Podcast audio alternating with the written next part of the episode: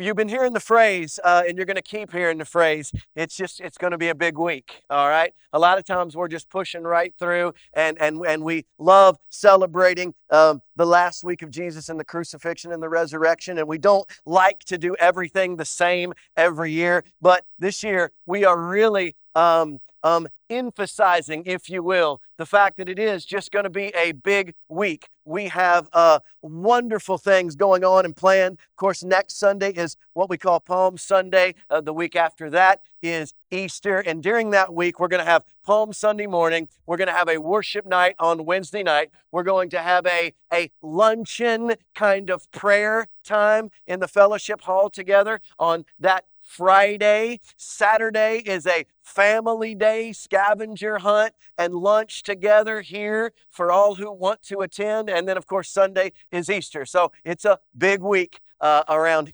around here, and we are excited about it. So, um, in preparation for that, I, in my mind, I see this playing out something like this: Gethsemane, Golgotha, and glory. All right, that's kind of where my mind is working through the next three weeks Gethsemane, Golgotha, and then glory. All right. And, and that which God brought, his son brought, and, and I'm excited about it. So today we head to the garden. But as we head into the garden, I need you to be thinking not about one garden, but about two gardens. I hope that you can understand and comprehend the connections between what happened in the Garden of Eden and what happened in the Garden of Gethsemane. The history, the, the representation of the salvation of all mankind, the story of the scriptures literally happens in two gardens the Garden of Eden and in the Garden of Gethsemane. So today, we are going to be there. Uh, I have a ton of scriptures. We're not going to go through them all. I just wanted to have them available in case anybody asks or in case I forgot all that was going on in my head. All right. But we're in Mark. We're in Mark chapter 14. All right. And uh, at the end of the message today, you'll see why, in fact, we chose Mark. I came across something that I'd never heard before, something that's absolutely, it's not terrifying. Um, it's also um, not strange, but it is something that I, I, had I had never heard, and I you'll see, you'll see. All right. So when they had sung a hymn, all right, so they have had the Lord's Supper now, they have had their time together. Jesus has broken the bread, they have drank from the cup. He has told them over and over and over again the temple will be destroyed, and in three days it will be rebuilt. He has said this, he has predicted this, and here's what happened they went to the Mount of Olives.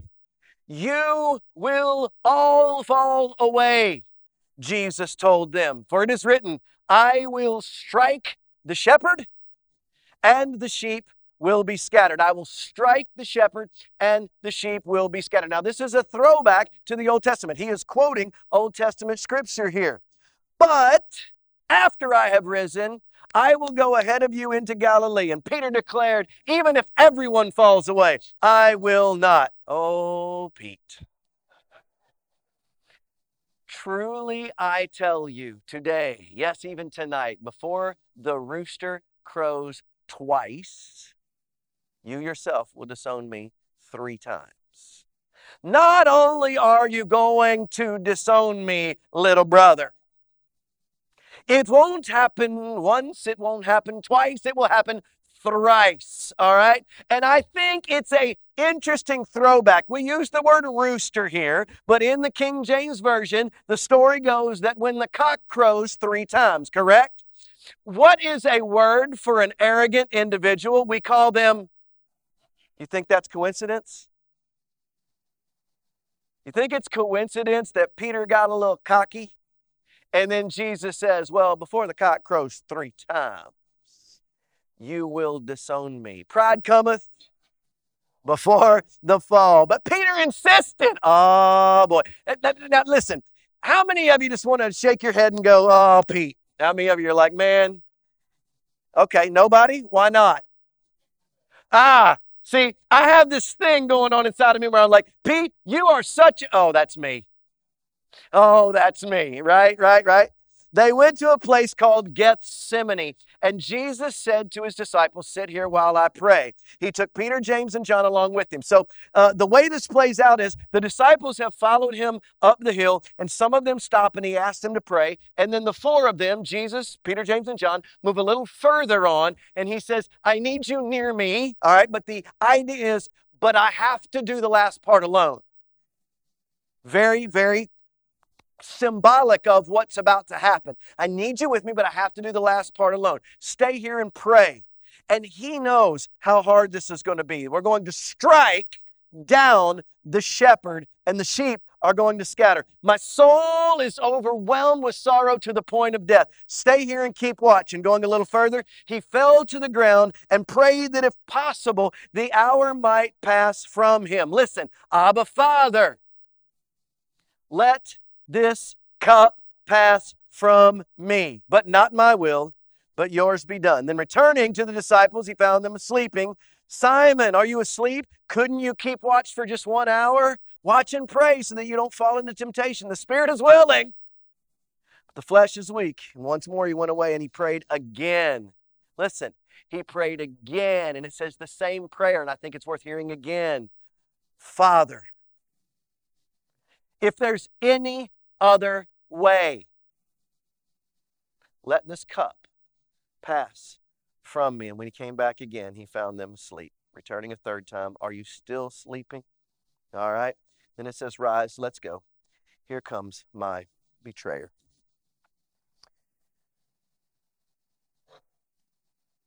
It's important for us to understand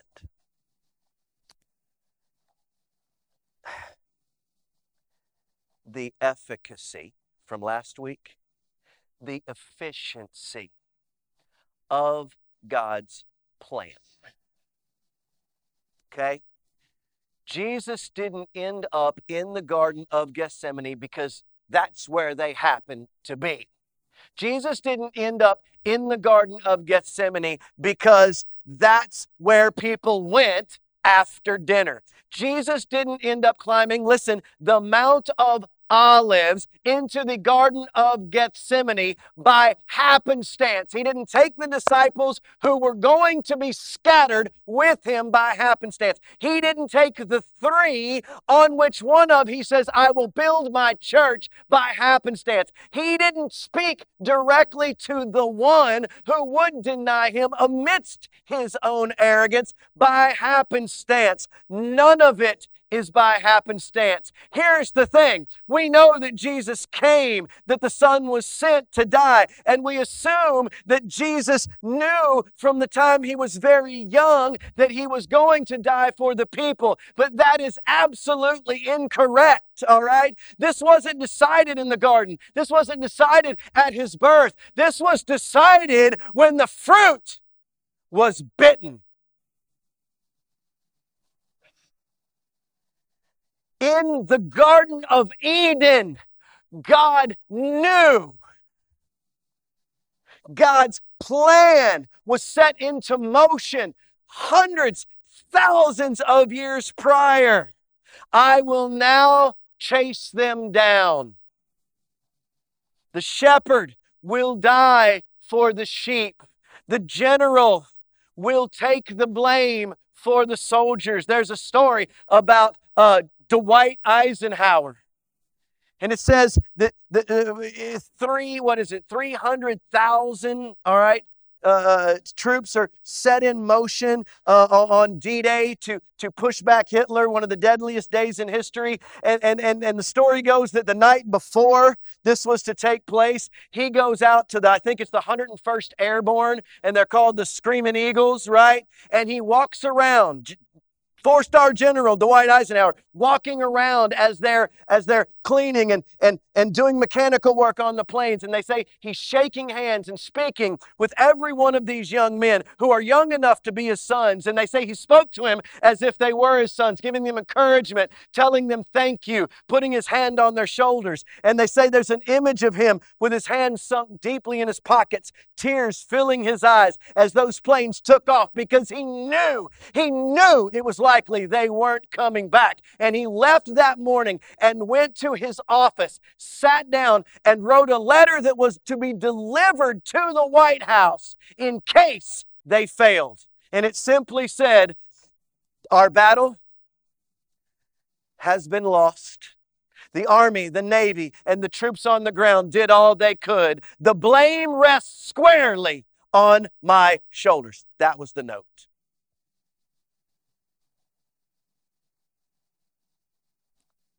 Before the battle had played out, the general was ready to take the sacrifice. Before the battle played out, God knew. It is crafted for you. It was set in motion for you. It's called Gethsemane for you. Does anyone remember? Uh, uh, it was probably about two years ago. I got a mm out of Cassandra when she figured out where we were going. In, in, the, in the Old Testament, there's a machine called the Gat Shamanim. The Gat Shamanim. And it's a giant stone a circle with a giant stone, heavy, thousands of pounds, stone wheel that is pushed either by hand or by an ox. And it is to press and crush the olives so that the oil is spilled out. And the spirituality behind that is that it was olive oil that was rubbed on people as, as a, as a, as a um, release of, of sins, as a blessing of the Holy Spirit. All right. And in Gat Shamanim, Geth Simony, the soul, the body of Jesus would be what? Crushed. His blood would be what? Spilled out. Why? To bring hope, to bring healing, to bring the Spirit upon us. This was planned for you. When Jesus goes off and prays, John's account says he prays for himself. That's smart. Then he prays for the disciples. That was his boys. And then he prays for who? You. I pray not only for them alone, I pray also for everyone who will believe in me through their message. That's you. That's you. This was planned. The general knew when he went into battle this day he wasn't coming home. He also knew that victory was near. He knew that victory was near. Tayson and I were talking the other day because he said, So, uh, you know, is Jesus God? Yes. Well, is God Jesus? Yes well, how do we how do we understand that? How do we comprehend that? We were talking through it. We were having a conversation and maybe he gets it all right now maybe he absolutely does not. But we got to talk about the fact that yes god is jesus and yes jesus is god and they are the same but they are different all right? And i have some very very very firm core beliefs in my spirit about how the Trinity plays itself out. When I was in second, third, fourth grade, I remember asking Carol Arnold, I remember asking Carol Arnold, if Jesus and God are the same person, who did he cry out to from the cross? Who did he cry out to from the cross? I mean, I'm seven years old and I'm that doesn't play out for me. All right. And as you walk through this, let me tell you something. Your understanding of who God is and who Jesus is and who the Holy Spirit is changes everything. Because the key is that Jesus must be God.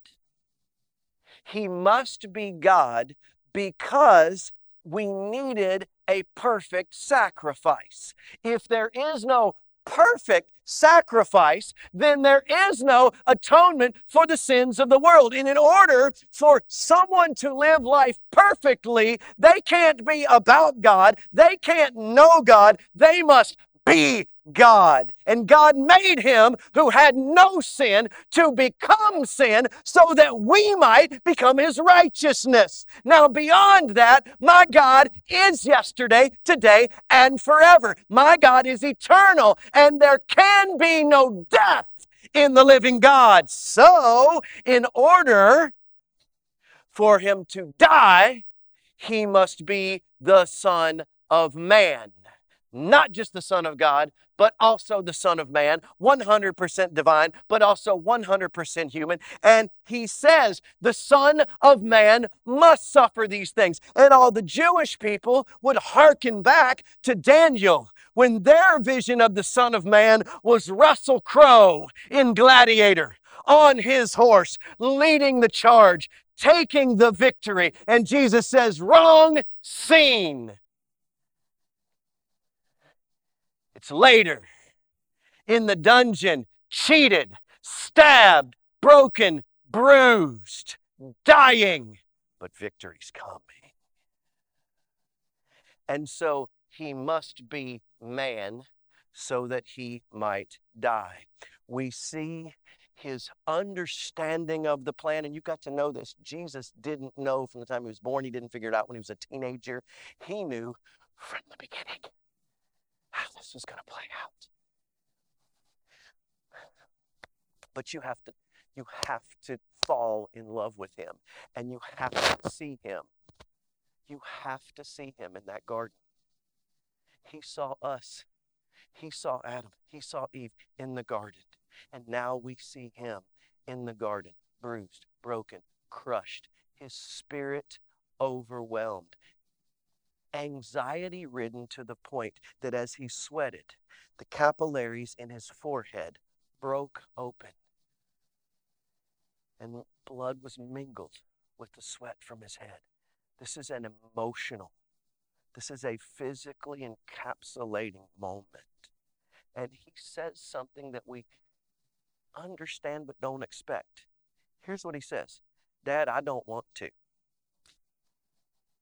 That's what he said.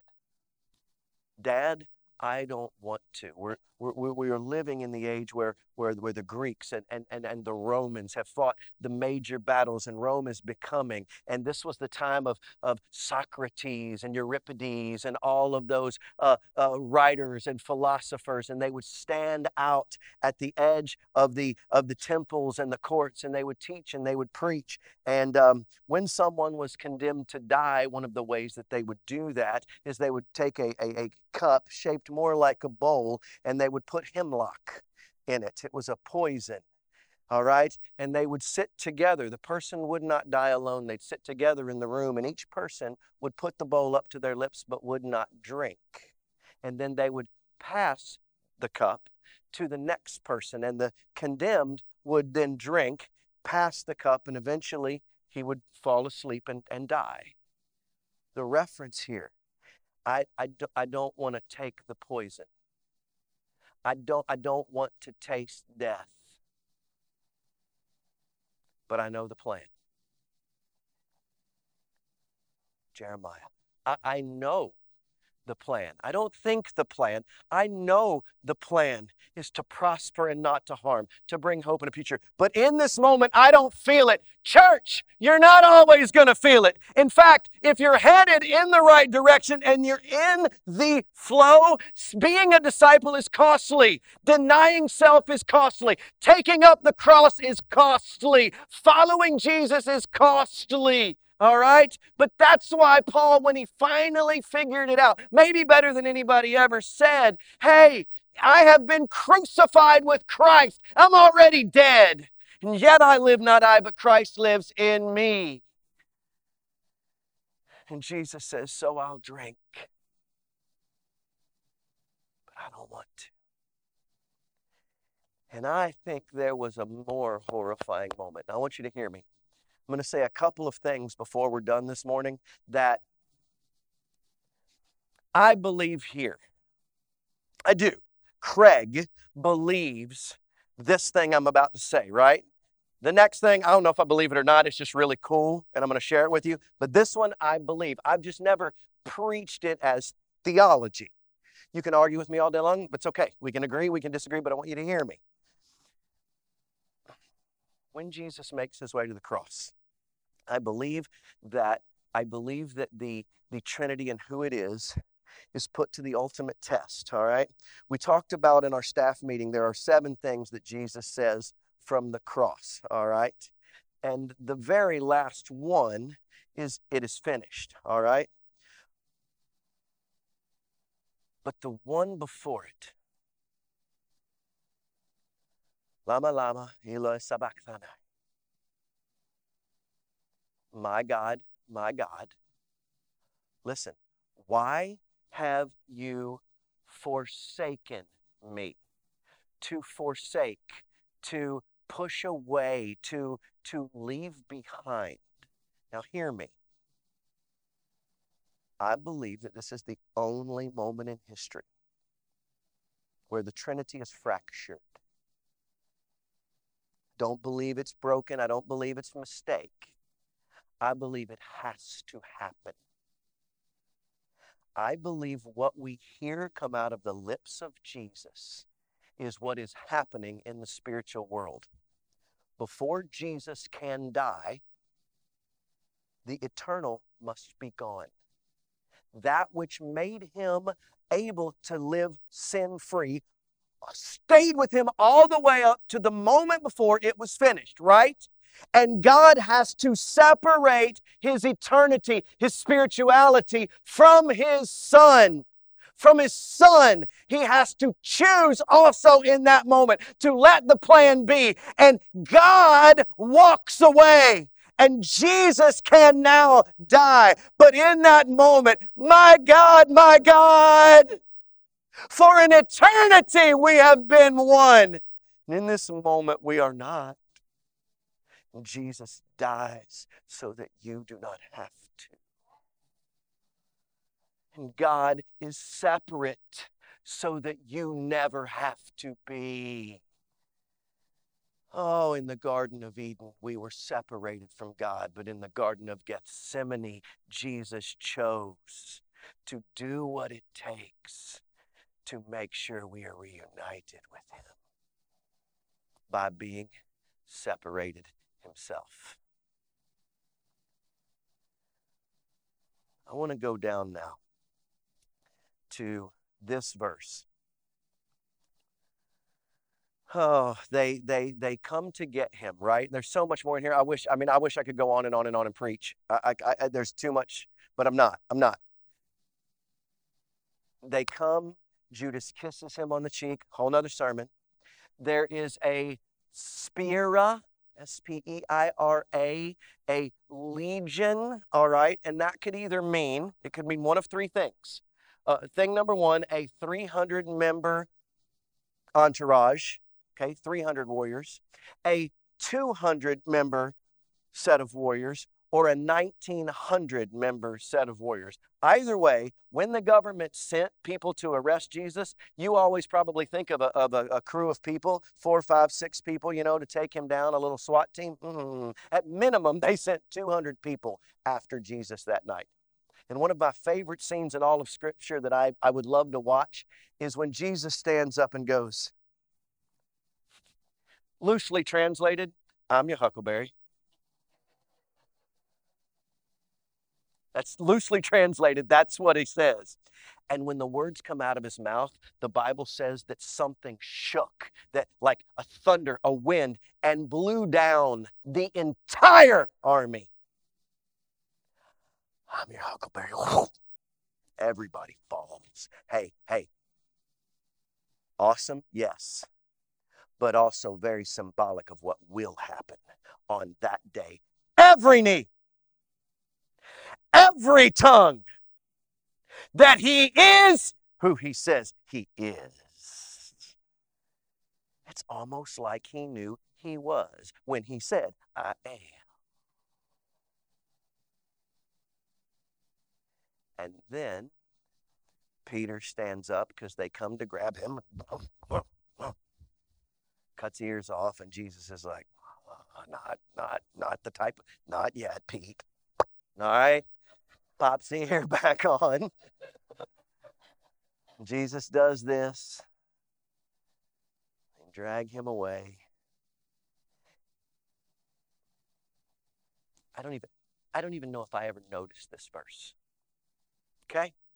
I am from this moment on, I'm telling you cool stuff and I'm putting an argument together. I am standing before you saying, I don't know if I believe this or not, but I love it. Ready? Anybody ever seen this verse right here? This is verse 51. This is the last verse of the chapter. So the arrest has occurred and they're leading Jesus away, and there's this verse just hanging out here. A young man wearing nothing but a linen garment was following Jesus when they seized him. And I'm missing something, but what it says after that is when they seized him, he was able to run away completely naked. He has a garment, and all he has is a garment. All right? And then when Jesus is led off, he doesn't even have that. Okay? So let me tell you what I read now. Okay?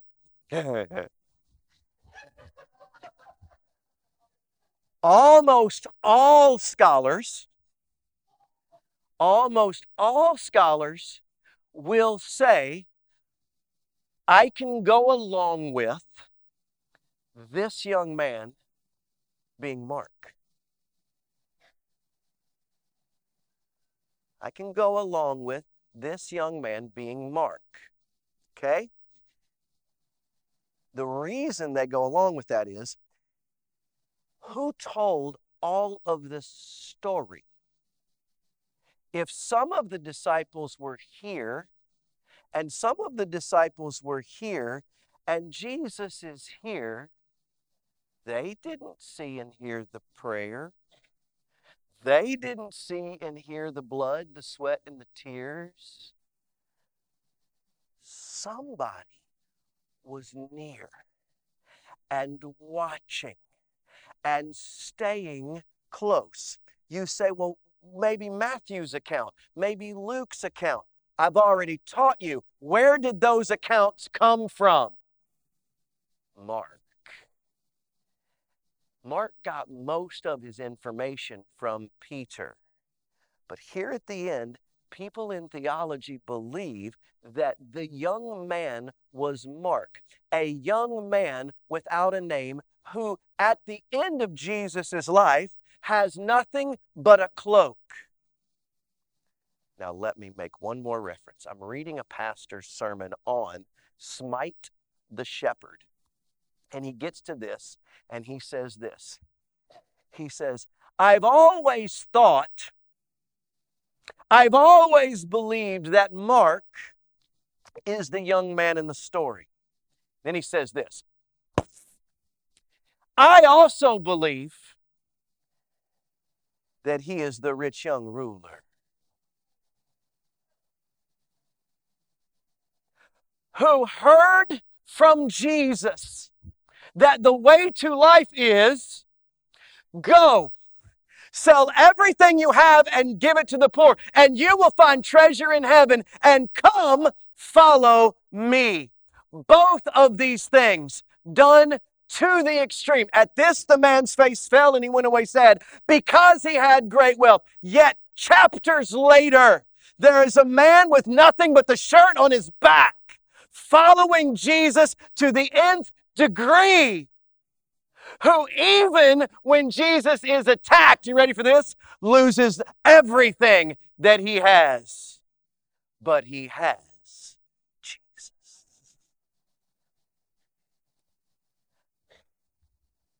I don't know. But it fits everything I know. To put it all away and follow him completely.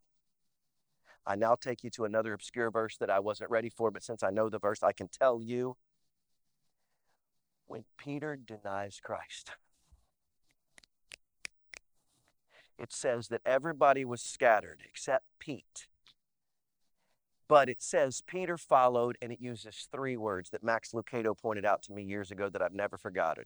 Peter followed, comma, at a distance. And I have preached this message before.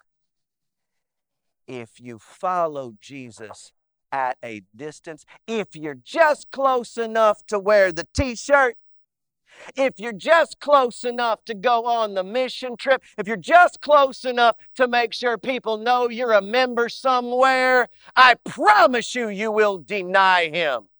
But if you will, for lack of a better word, go all in, Jesus says, All that I have is yours. And the example right here, all the way to the end. I gave it all up to be near him at the end. And though I lost it all, I have to believe with all my heart that there's only one story in all of the scripture where Jesus came face to face with an individual, shared the gospel with him, and that person did not walk away changed. I now, in the back of my mind, believe this that there was never anybody that Jesus looked eye to eye and shared the story with that didn't find their way home. If he be lifted up, he will draw to himself. Is he drawing you?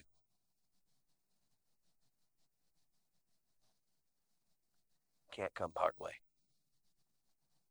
Part way is cocky. Part way is arrogant. Part way is all about you. It's all or nothing. And sometimes all leads to nothing. But that's why Jesus, right before this story, right before this story, tells the story of what I call the five o'clock people and finishes the first shall be last, and the last shall be first. It was taken away in the Garden of Eden. It was restored in the Garden of Gethsemane. Because Jesus finished with these words Not my will, but yours be done. Not halfway, all the way. And then Jesus stood up and said, Let's roll. And he did. Pressed, crushed, persecuted abandoned, and victorious. Let's pray. God, I pray that we find ourselves in the garden today. I pray that the Adamic nature within us that was, that was left us by the Garden of Eden will be fully shorn away and we will be as you made us. We will be as you called us. We will be yours, and we will find hope and joy and victory in you. God, thank you for the garden. Thank you for the prayers. Thank you for the plan. The plan to bring us home. Thank you for following through. In Jesus' name, amen.